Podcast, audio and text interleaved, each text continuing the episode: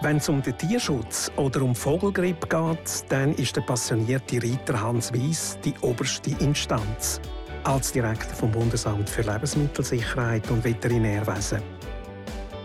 Wie er mit Krisen geschäftlich und privat umgeht, im Fenster zum Sonntag.